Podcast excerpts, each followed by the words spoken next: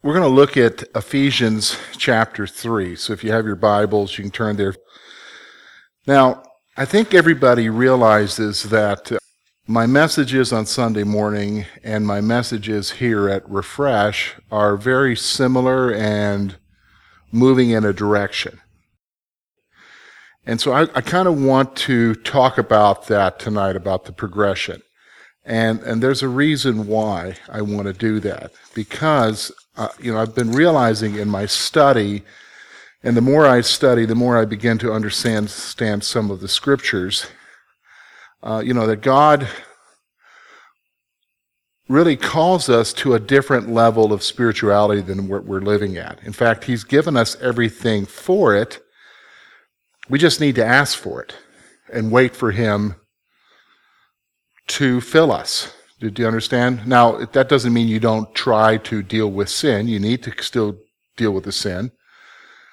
But you have to come to a certain point where you say, God, you got to help me. Okay? So uh, I'm going to talk, first of all, if you have your notes there, progression. So we're going to talk about progression, first of all. So, number one, I'm going to tell you if you think back through all of the messages that I've done, and even uh, the studies that I've shared with you here, this is our third week of doing this now. They're, they're following a progression, and it's really a progression that you're going to find in a lot of the folks you read, such as you're going to find it in some of these other books by some of these other writers. So it's like a long standing thought process of where we need to arrive and what we need to do. So let's, let's talk about progression. So the first point I want you to see there, I'm going to give you uh, four words, and I'm going to talk about each one of them, okay? The first word is desire, okay? So on number one, first blank, first word is desire. And really what that speaks to is all of us really desire something more in our relationship with Jesus. Okay? We desire a closer fellowship with Him. We desire to see His hand in our life more. We, we have this sense that there's something more to Christianity than just attending church. Okay? We want to see Him working in our lives. We want to experience the fullness of the Spirit as He talks about in the Word of God. So, desire. So, it starts there. And if you remember, when we started the series that we're doing, of filled and overflowing, we talked about the desire, okay? But, and the next word is frustration. But the problem is, is we're frustrated. Um, no matter what we try to do, we just end up still being frustrated, defeated by our sin, haunted by our sin. We carry the guilt of it. And, you know, our best intentions end up going sideways. And we talked about that with Romans 7. You know, the good I want to do, I don't want to do. That which I want to do, I do. And, you know, the, rea- the second word is frustration. We understand that. And you really need to come to a place of frustration. Why? Because the frustration reveals that you can't do it. Just like you can't do anything for salvation, you can't do anything about the life that Jesus calls you to. Now, you're called to do some things, but as far as finding that victory and finding that closeness with the Lord, it just seems too far away. It just seems like there's no sense. Okay? And I'll be honest with you, I've, I've talked to a lot of people through the years, and I've even been there, who many times have sought the fullness of the Spirit in their lives that he's calling us to. Because he says you know don't be drunk with wine be what? But be filled with the spirit of god. Ephesians chapter 5 verse 18 it's obviously a command. But i've talked to a lot of people and i've been there. It's like you know i've tried that. I've sought that. I've never god's never brought me there. I've always been frustrated. And so you get to the place where and i've met lots of folks who just give up. Like what's the use? I've tried that. That doesn't work and if you talk to some people, they'll tell you it doesn't work. Why? Because they're stuck here. Okay? They're stuck in the area of frustration. The third word there is realization. And that's where Paul says in Romans chapter 7, verse 24, O wretched man that I am, who can deliver me from this body of sin? So the answer obviously is what? Nobody. Nobody, as far as he's concerned, as far as himself, can deliver him from his body of sin. But then what does he say after that? Thanks be to Jesus Christ. Do you know what I'm saying? Thanks be to God. Because it's Jesus that takes us there. So it's an issue of faith. Okay? So you become, you begin to realize that, that the life he's calling us to, the fullness that he's calling us to, he has to take us there. He has to help us do it. Okay? He has to help us do it. So then that brings us to our fourth point, which is where we're going to spend the rest of our times until God tells us not to anymore. We're going to spend the rest of our times talking about, and that's surrender. That's the fourth word. We kind of talked about it a little bit last week, okay? But surrender is coming to that place of saying, okay, Lord, here I am. I'll do what you tell me to do. And I, and I'm trusting in you by faith. But you have to be the one to bring me there. You have to be the one to show me the grace of your fullness. And, and I came to that conclusion this week. To be honest with you, when God brings us to that place of filling us with His Spirit, that's really His grace. Did you understand what I'm saying? In fact, he refers to it as grace in Titus chapter 2. The grace of God teaches us. That's actually talking about the Spirit. It's, it's actually God's grace that He brings us there. He wants us to be there. That's the exciting thing. God wants us because He constantly tells us about that. So that's the first point there under the progression. So I want to give you two more thoughts here, and then I'm going to, we're going to look into God's Word today. Okay? First of all, we looked at one component of surrender already, and that's faith. Okay? The word there is faith. We talked about that last week. We've already looked at that. Just like we began our spiritual journey by faith and trust in Jesus Christ alone for our salvation, our spiritual life has to be led by faith. Okay? In fact, isn't that the testimony? The just shall live by what? Faith. That's just not talking about for salvation, but that's talking about living our life in general as well. You know, you and I have to live by faith. So we talked about that last week, okay? So it's going to require faith on our part, trusting Him. Here's the third thing. The next component, and this is what we're going to talk about tonight, is prayer. Prayer. And that seems obvious, but we kind of miss it. But if you think about the scripture, I think about, okay, Second Chronicles 7.14. Again, I mentioned that has nothing to do with the nation of America. That has to do with God's people. He's telling Solomon, if you turn away from me before that, I'm going to cause all these problems. But if my people, Second Chronicles chapter 7 verse 14, if my people will humble themselves, turn from their sin, and what? Seek my face the issue is seeking his face. It's praying. If we go to him and say to him, you know, Lord, you call me to this issue of being filled with your spirit and the spirit to control me so that it affects every area of my life so that I'm a witness for you, for the gospel.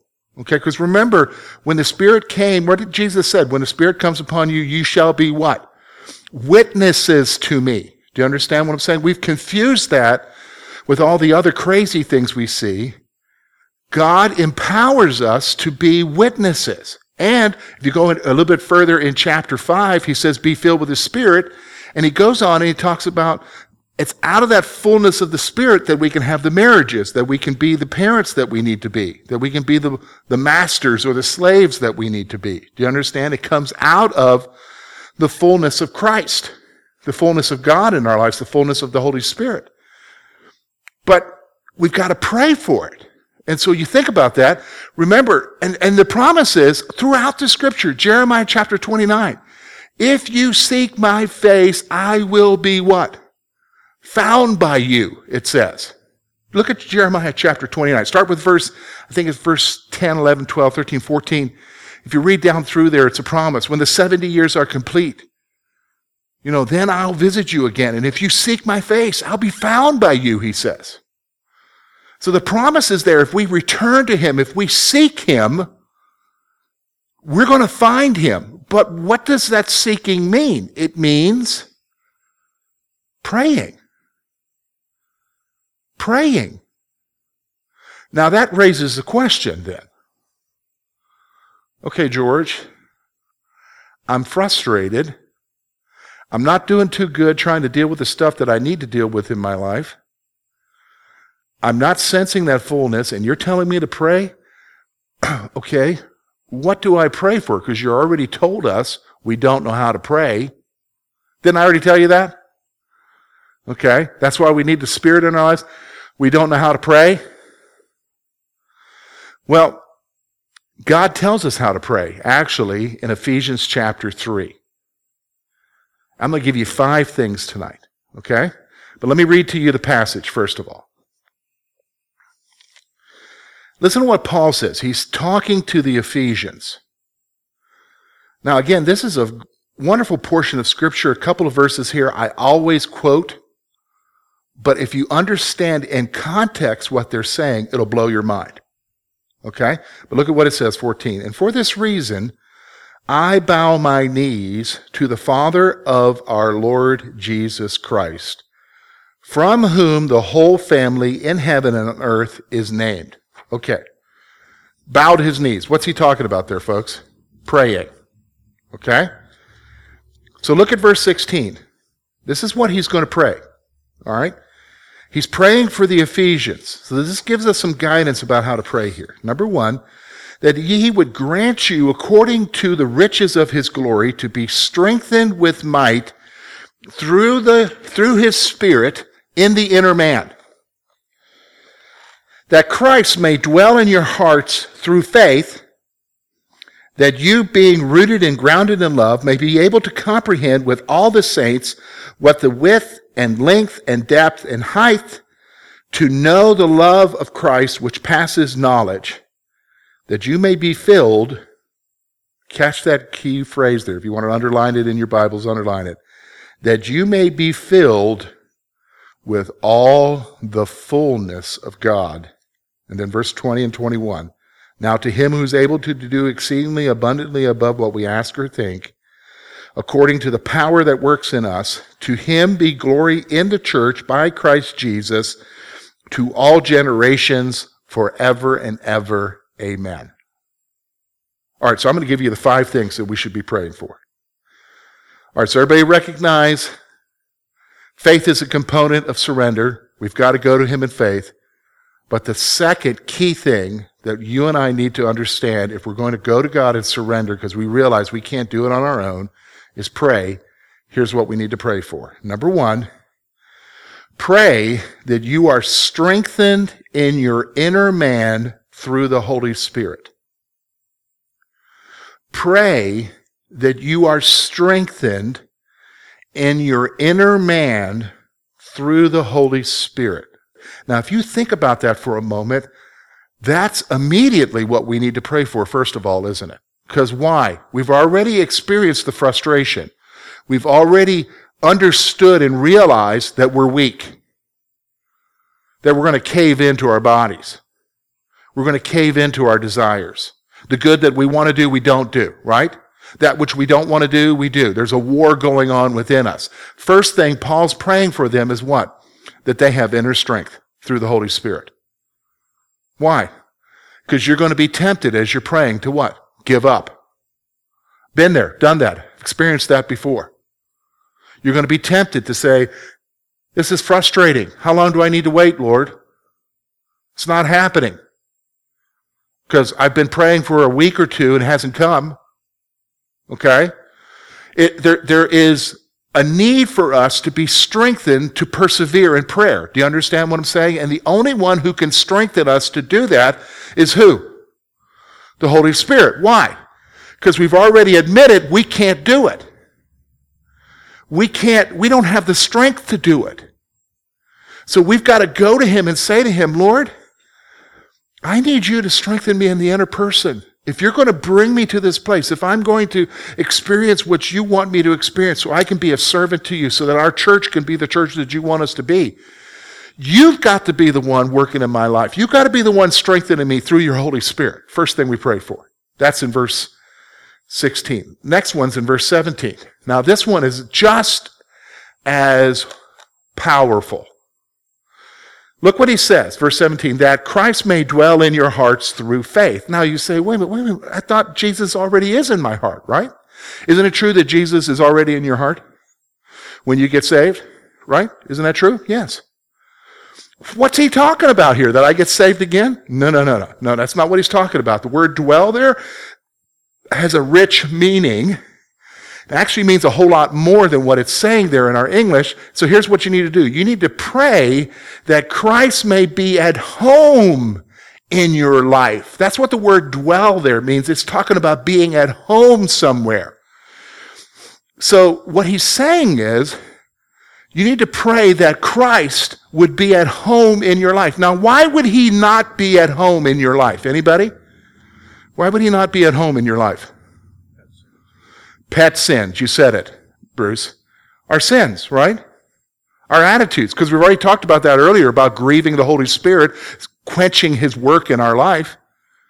So I'm not, so notice now, look at what he's saying here. Number one, I'm praying, God, you strengthen me in my inner man through the Spirit. Number two, Lord, help me that my life would be a place where Jesus would be at home in my life. Do you know what I'm saying? Help me that my life would be, my heart would be such that Jesus would be at home in my life. Okay? That's pretty good. Listen, let's go on. Look at the third thing now. Verse 18. Pray that you would comprehend the love of Christ. I mean, he spends a lot of time here. Look, I mean, look at what he says here that you may be able to comprehend with all the saints what is the width and the length and the depth and the height to know the love of Christ, which passes knowledge. What am I saying here? So I'm, I'm think about it. It's almost like a progression here. Because it's almost like the apostle knows that you and I are going to be going through different phases as we seek him in prayer. Number one, I need to be strengthened. Number two, Lord, help me with these things that are, I want you to be at home in my life. Number three, God, help me to comprehend the love that you have for me that's beyond all knowledge. Why? Because I'm going to tell you, when you are seeking Him, have you ever noticed that God sometimes doesn't immediately answer? And sometimes it gets pretty frustrating in prayer till we see the answer. And we have this tendency to think that He doesn't care. That's almost immediately. And sometimes I think it's the enemy. He comes along and says, oh, you prayed for that. Do you really think God cares? Do you think he really loves you? Do you think he, I mean, are you, you're just wasting your time. You are a loser. You know what I'm saying? You're a loser doing this. Nobody else is doing, have you noticed nobody else is doing this? But you need to comprehend, God, you love me. And even though I'm not seeing what I should be seeing in my life right now, even though I'm still frustrated, I'm still, I'm still struggling in my life, I need to grasp the reality that you haven't changed in your love towards me. Help me to understand that. Boy, I think whether we're seeking this issue or any issue, we need to comprehend that, right? So we're praying that we would comprehend the love of Christ. Now notice now the fourth thing. This is what verse 19 that you may be filled with all the fullness of God. Here's what you got to pray for pray that you would be filled with the Holy Spirit. Ask Him. Ask Him. In fact, there's a promise. It just dawned on me. There's a promise. Do you remember when Jesus said about praying? Let me go there. Uh, maybe if I can. This is blows my mind. This is from the Lord for us tonight. It's about prayer. Hold on. Let me look here. Okay, Luke chapter 11. Let me read this to you. Here's what Jesus says. Verse 9 through 13. All right, verse 9 through 13. Read this and claim this if you're going to pray for the Holy Spirit, okay? So I say to you, ask and it will be given to you. Seek and you will find. Knock and it will be open to you. For everyone who receives and he who seeks finds, and to him who knocks it will be opened. If a son asks for bread from his father among you, will he give him a stone? If he asks for a fish, will he give him a serpent instead of a fish? This is Jesus talking. If he asks for an egg, will he offer him a scorpion? Listen to what Jesus said. If you then, being evil, know how to give good gifts to your children, here it is. How much more will your heavenly Father give the Holy Spirit to those who ask him? That's powerful, isn't it? I don't have to question whether or not God's going to do this. I just need to pray for it, right? I just need to pray for it. Now you say, okay, George, wait a minute. You, mean, uh, you know, I don't know. Well, let's get to verse 20 and 21. 20 and 21 are favorite verses of mine. I quote them all the time with reference to answer to prayer. But I think now, to be honest with you, that in the context of what we're reading here about Paul praying and praying for these four things, he wants us to understand something about God so that we can pray for the fifth thing. Okay? Here's what he says. Now to him who is able, that's talking about God, who is able to do exceedingly and abundantly above what we ask or think. That word think can also be translated dream. So God is able to do exceedingly and abundantly beyond what we ask or even dream. Look at what it says according to the power that works in us. Who's the power that works in us, folks? The Holy Spirit. Look at what it says then. To him be glory by the church.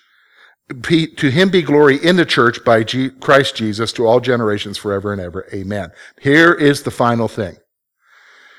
Pray with assurance that God will answer you. Pray with assurance that God will answer you. Now, Folks, that last point connects up with what we talked about last week. Remember, I told you the first component of surrender is what? Faith.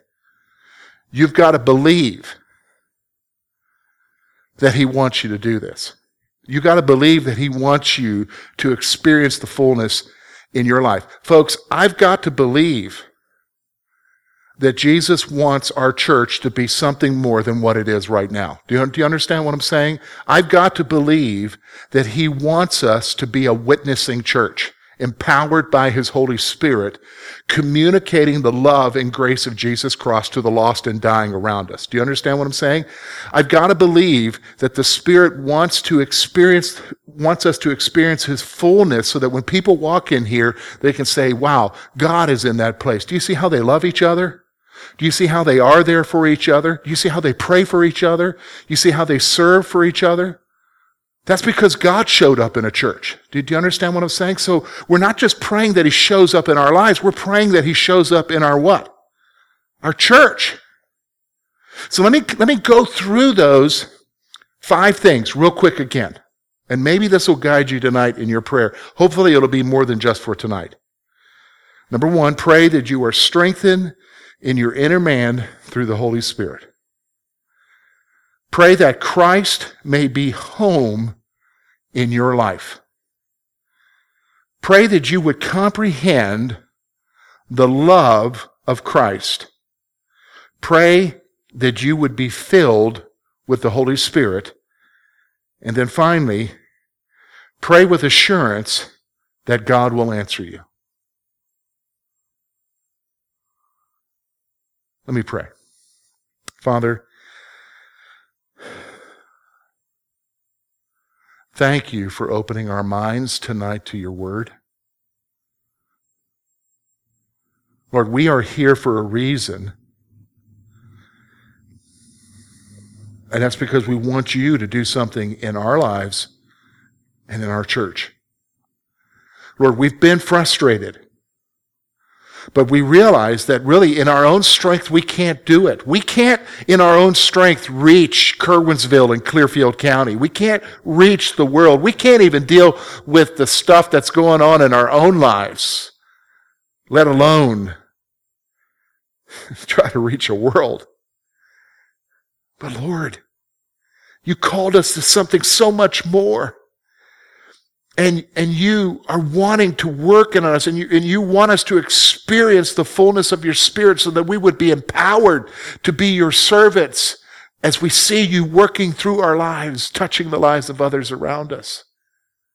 So Father, I pray that we would take your word tonight and these five things and that we would apply them to our lives and we would begin to pursue you. That we would pursue you with all our might and our strength. We would be like those that are recorded in the scripture, the man who found a pearl of great price and he goes and sells everything he has so that he can have it. The person who finds a treasure in a field and he sells all that he has so he can buy that field to have that treasure. To be like the woman who loses a coin in her house and she turns it upside down till she finds that coin again. Lord, we recognize the preciousness and wonderful aspect of having the Spirit alive in our lives, being led by Him, being filled by Him. Help us to seek it as they sought those things Jesus was talking about. Help us. We ask this in Jesus' name. Amen.